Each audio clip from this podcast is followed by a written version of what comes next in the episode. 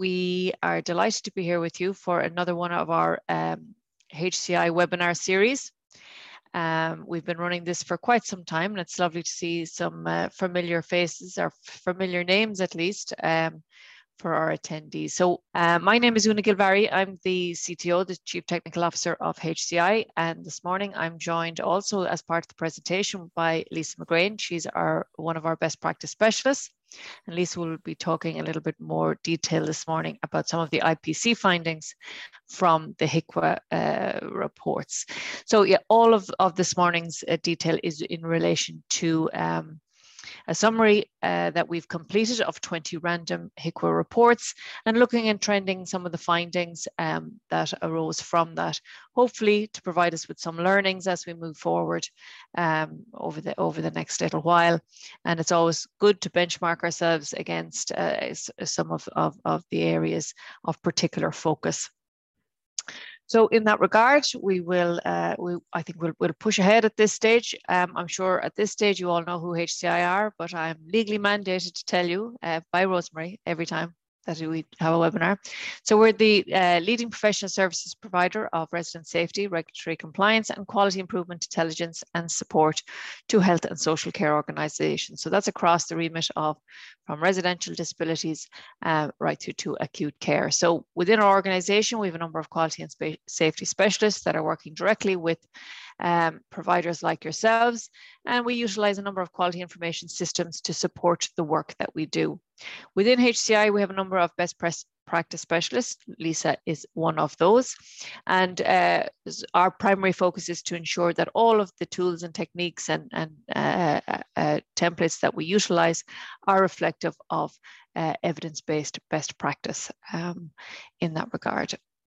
So what I wanted to do, and it's something that I'd like to introduce as part of the webinar series, is just kind of having a quick scan around, to do a horizon scan on what's new within the residential care sector, and uh, just to see if we can highlight some key findings in that regard for yourselves. A couple of documents or three documents I just want to focus on particularly that have been released uh, very recently. The first of those you won't be surprised to see was there was an update to the guidelines on the prevention and management of cases and outbreaks of COVID-19, influenza and other respiratory infections in residential care facilities. So you know at this stage that the separate guidance for COVID has now been combined between the COVID and influenza as a singular guidance, but it continues to be updated on an ongoing basis. And I know this is something that Lisa has been very involved in to ensure that within HCI that our templates are reflective of these changes, but there were changes again uh, in this guidance document uh, released quite recently, eh, eh, some of them relating to contact tracing requirements.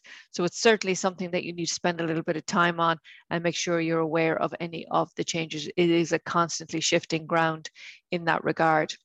Another document that came out in, in May infection control guiding principles for buildings, acute hospitals, and community settings. The importance of that is these recommendations actually apply to new residential care centres, major additions to existing residential care facilities and major renovations to existing inpatient and residential accommodation areas. So there are a, there's a wide ranging set of requirements within that in relation to sinks and and and uh, access and and, and and and so like so it's it's certainly important for you to have a look at that also a document that was just released in the last couple of days is the uh, AMRIC competency framework for infection prevention control practitioners in Ireland. And there's been a, a certain amount of talk about this document. Um, um, it was released in March, but they're really doing the, the, the public announcements and, and, discussions about it in the last little while.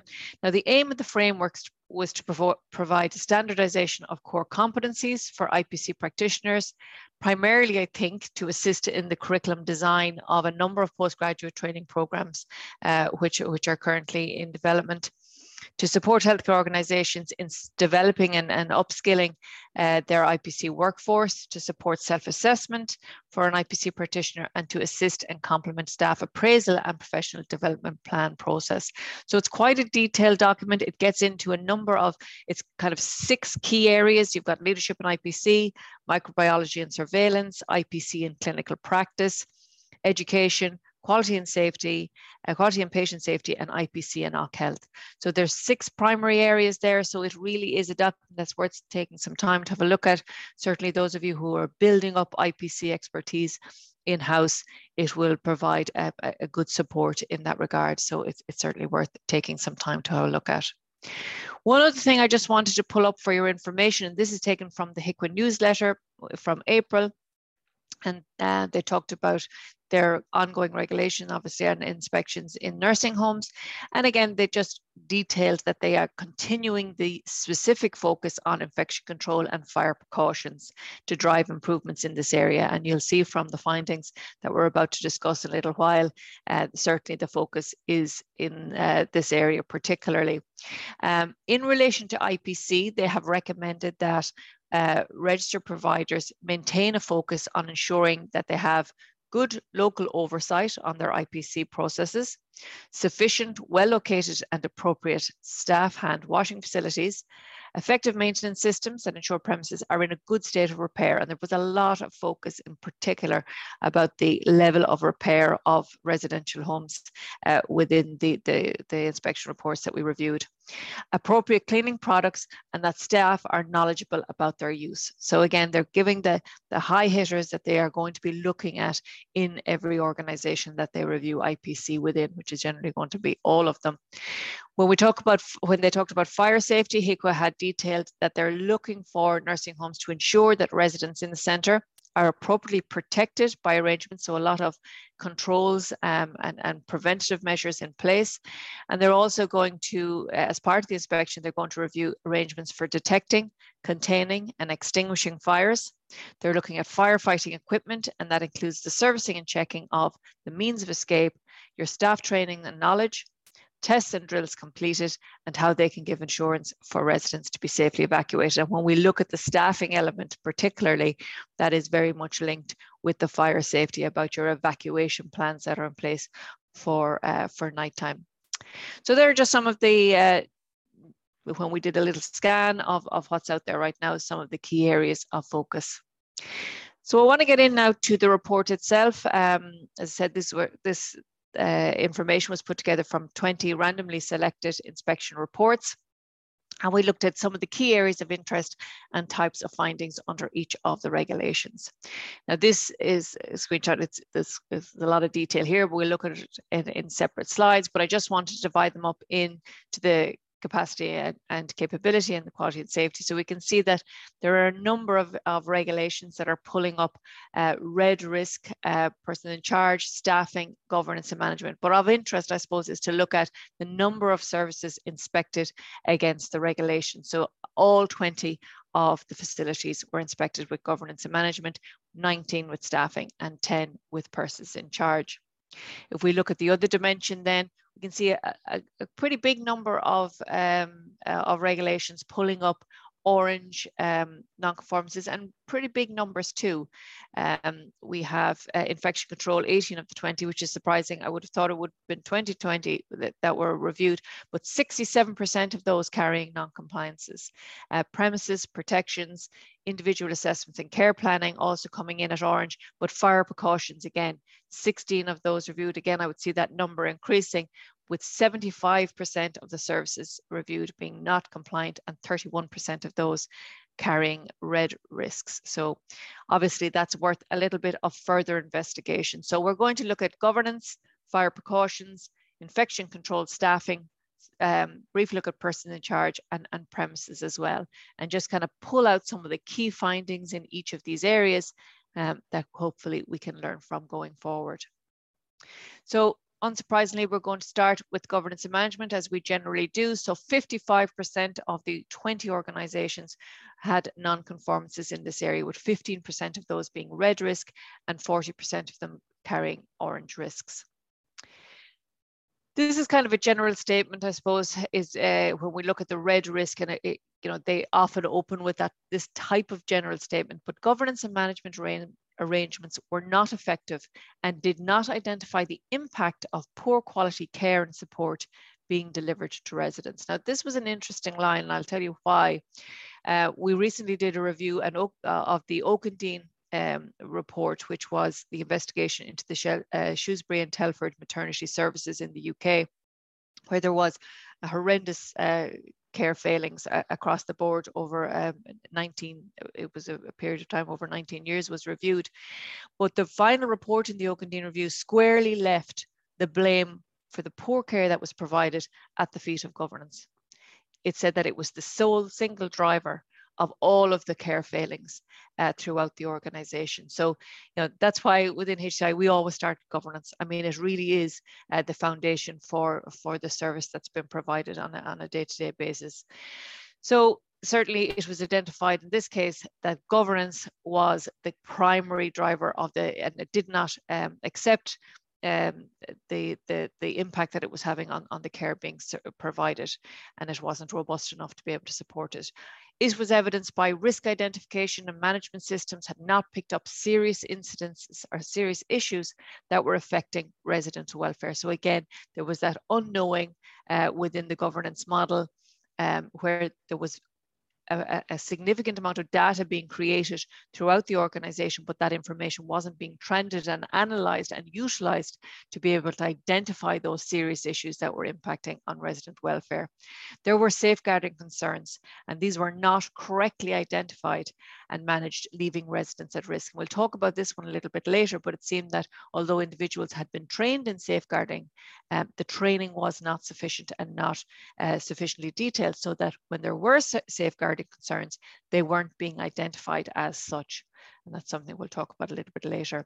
Analysis of information following regulatory inspections, management meetings or audits were not leading to the development of quality improvement plans or improved resident care. And we've talked about this before about within a quality and safety management system, it cannot be pushed from the bottom up. It has to be taken from the top down. So even though audits were being completed, incidents were being raised, complaints were being detailed, although all that information was available, it wasn't being appropriately analysed and actioned upon.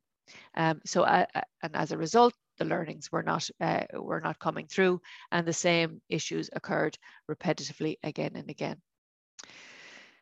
Other areas that deemed a red risk, further oversight of key clinical information was required as information provided to inspectors on the first day of the inspection was not accurate. So the tools and techniques and the models that were on the floor to try and draw out the required key clinical information was not able to do what it needed to do. So you had a disconnect from what was actually happening on the floor to the data that was being presented to the inspector on the day, but you can be sure also to the data that was being reviewed from the governance perspective, and therefore no action was being taken uh, in that regard.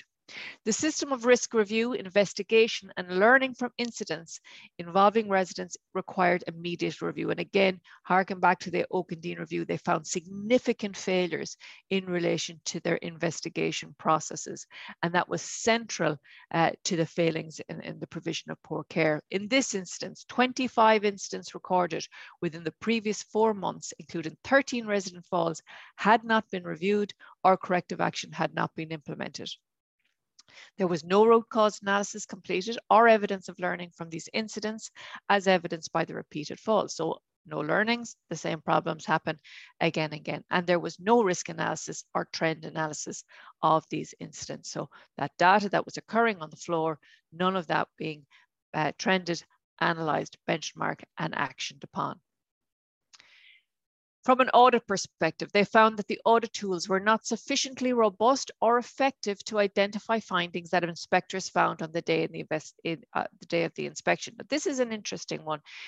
Previously, or I, I suppose when we talked about audit, if people engage in the audit process at all, that was a great step forward. But in many cases, these audits were a tick box exercise and really required very little tenacity or investigation.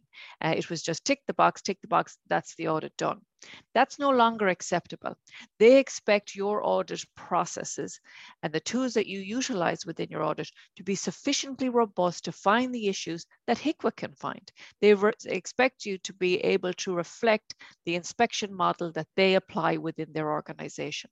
So it's not sufficient to have a tick box. You need trained auditors uh, that are effective in, in, in being able to, to identify the, the root cause issues uh, that are occurring within your facility. So, so that's, that's important to note.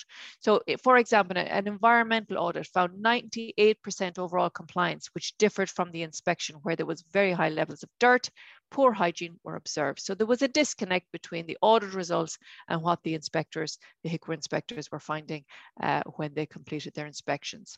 A care plan audit identified a requirement for improvements.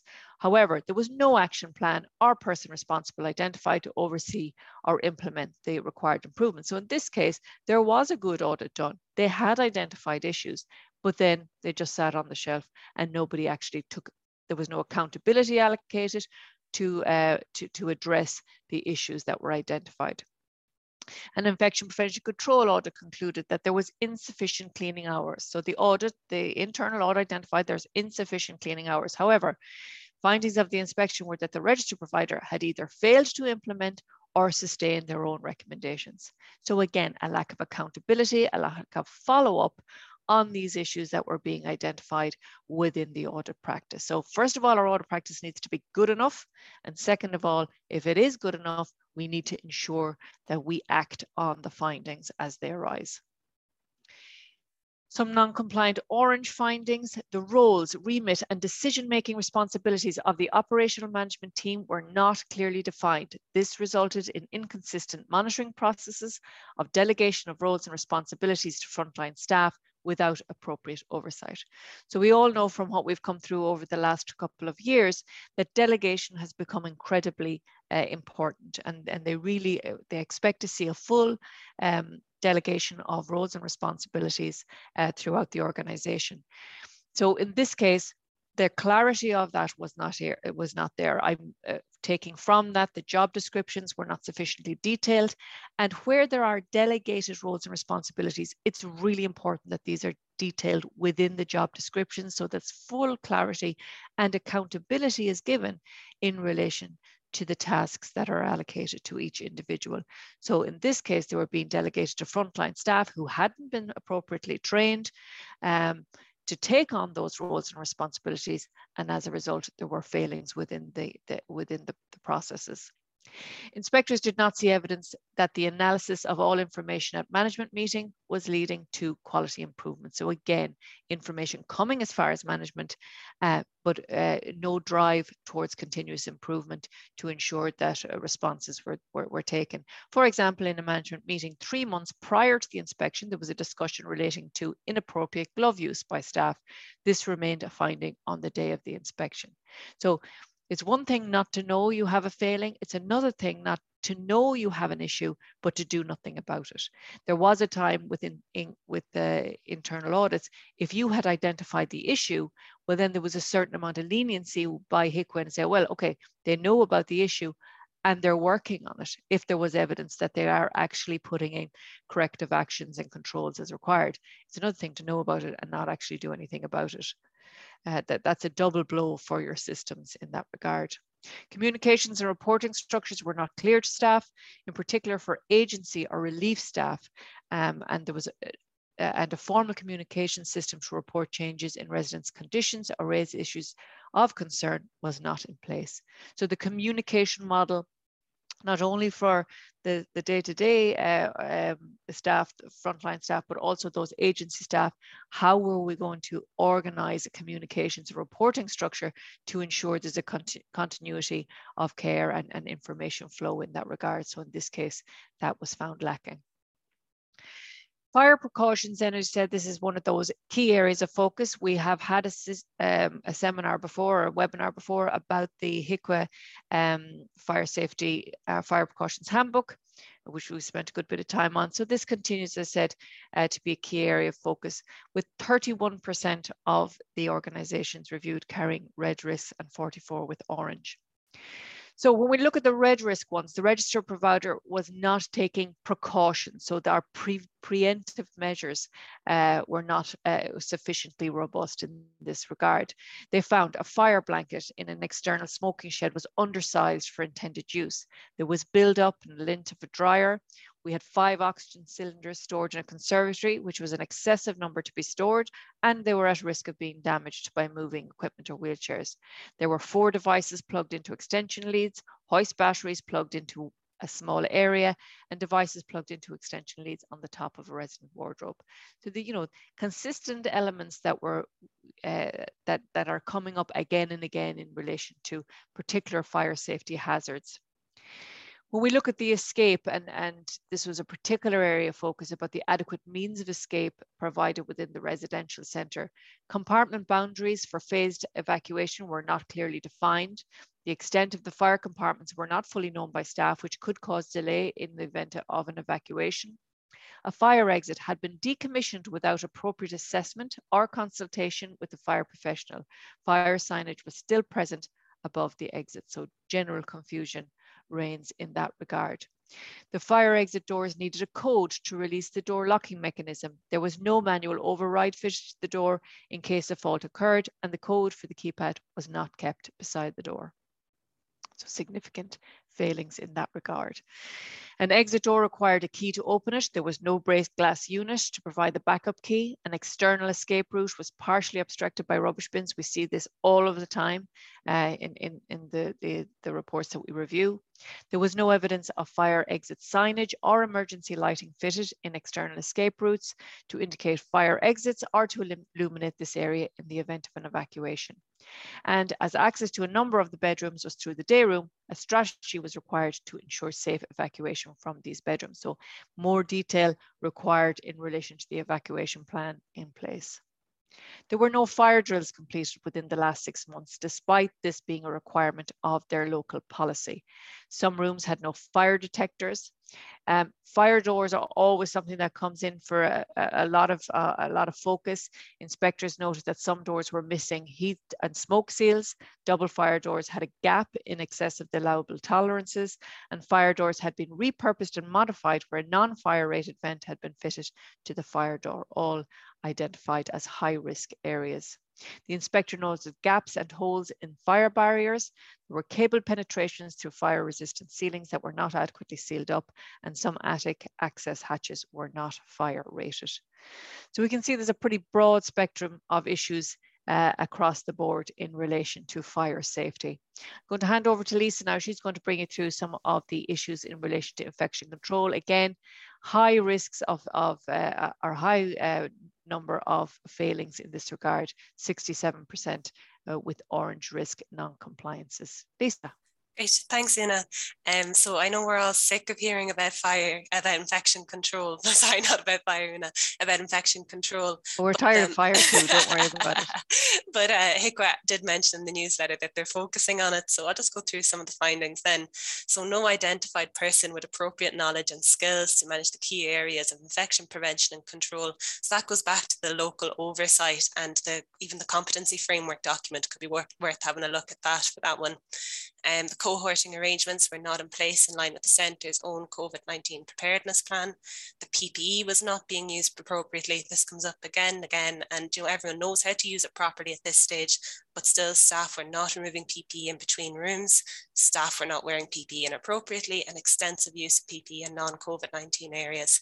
So that just comes back to monitoring staff and making sure that they are using it appropriately.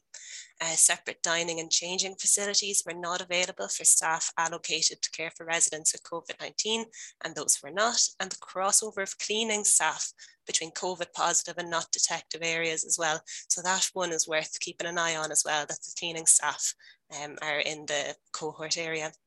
Um, so there are insufficient local assurance mechanisms in place um, to ensure that the environment and the equipment was decontaminated in line with the HIQA national standards.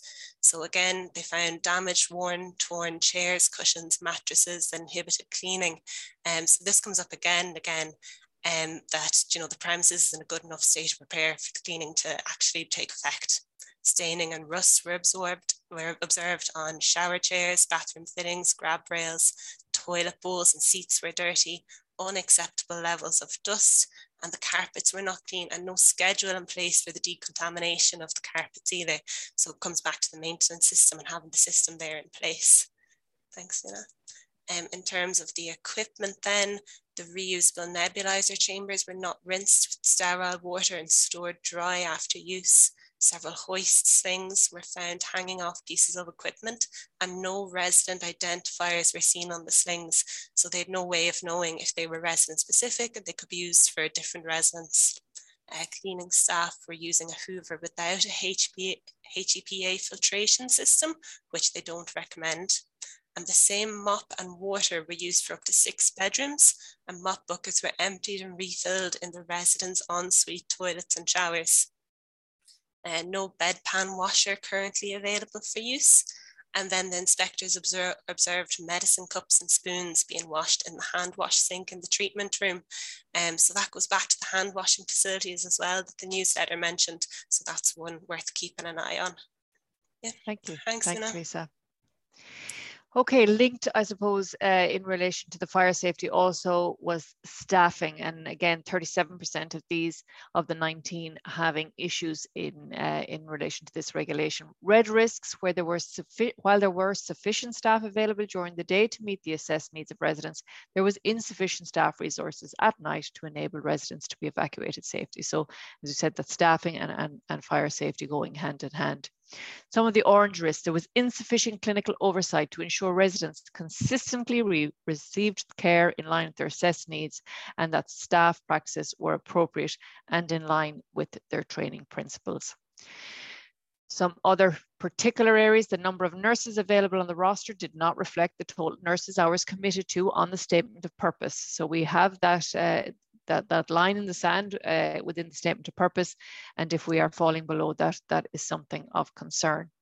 In one facility over a one week period, there was no day where the centre operated at a full staffing capacity. There was heavy reliance on staffing agency nurses and agency healthcare assistants to fill the rosters.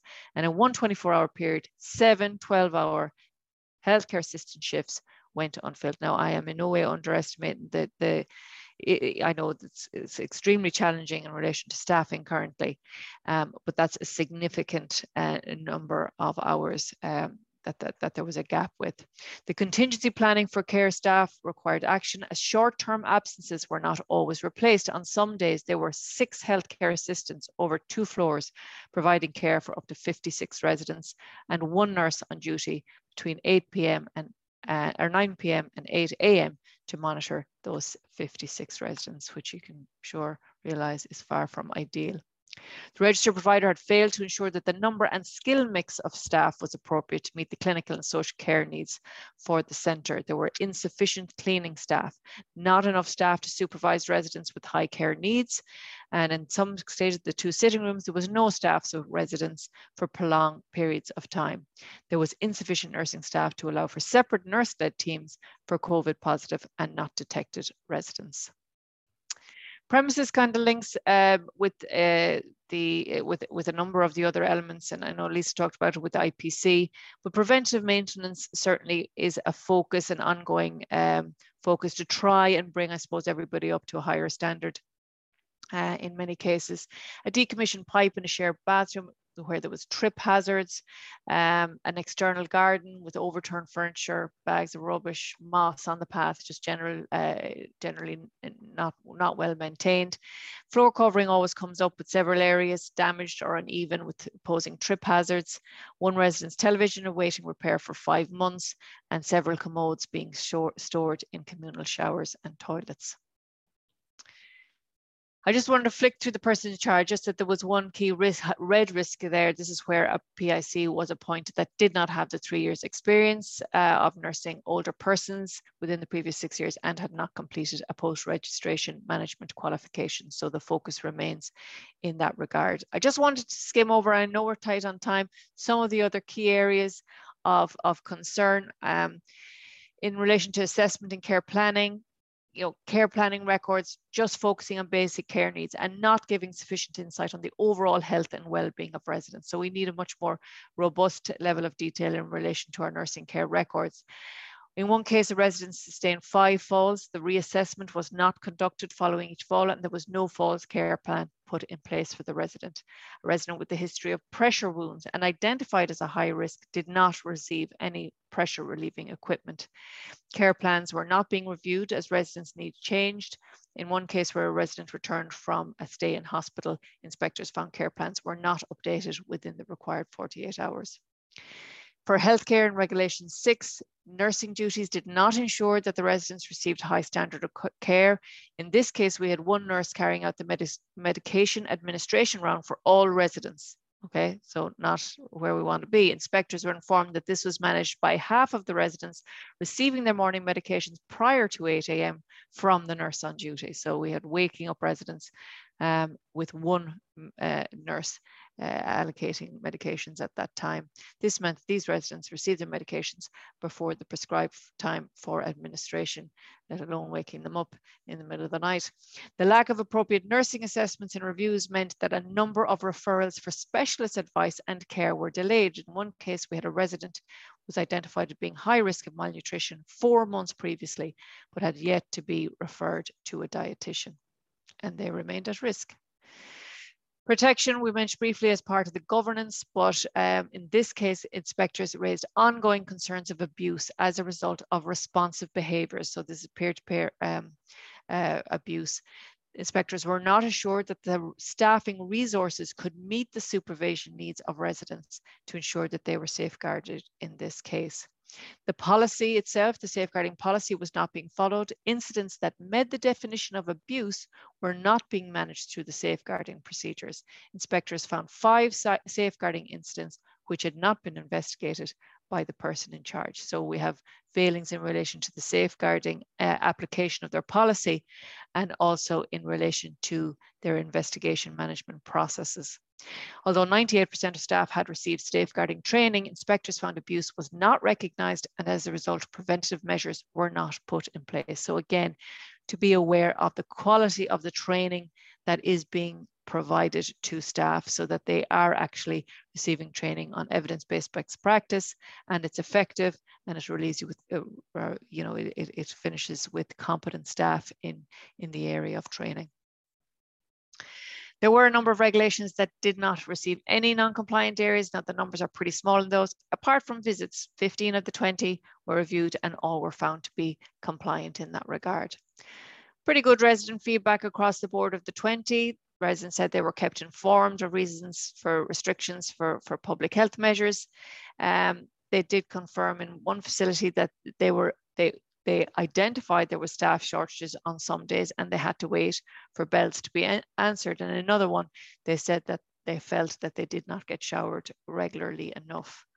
Inspectors told in another facility that the food was good and they had a choice of hot meals and that they were confident that they would be listened to if any issues of concern came to be known.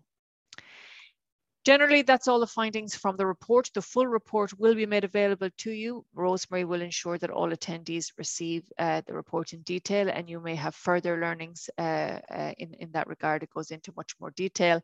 For those of you who need support or assistance, just to let you know that HCI Care Tools remains online and available and uh, Rosemary has yet another coupon code that we can uh, utilize for discounts in that regard. But if you have any queries about policy procedure templates, audits, audit tools, and general support and training that's required by your facility, please feel free to give us a call and we'd be only too happy to uh, support you in that regard. But with that, I think we can say thank you very much for taking the time to attend. As I said, this will be made available on LinkedIn and all of the other social websites, um, should any of your other colleagues wish to have a listen.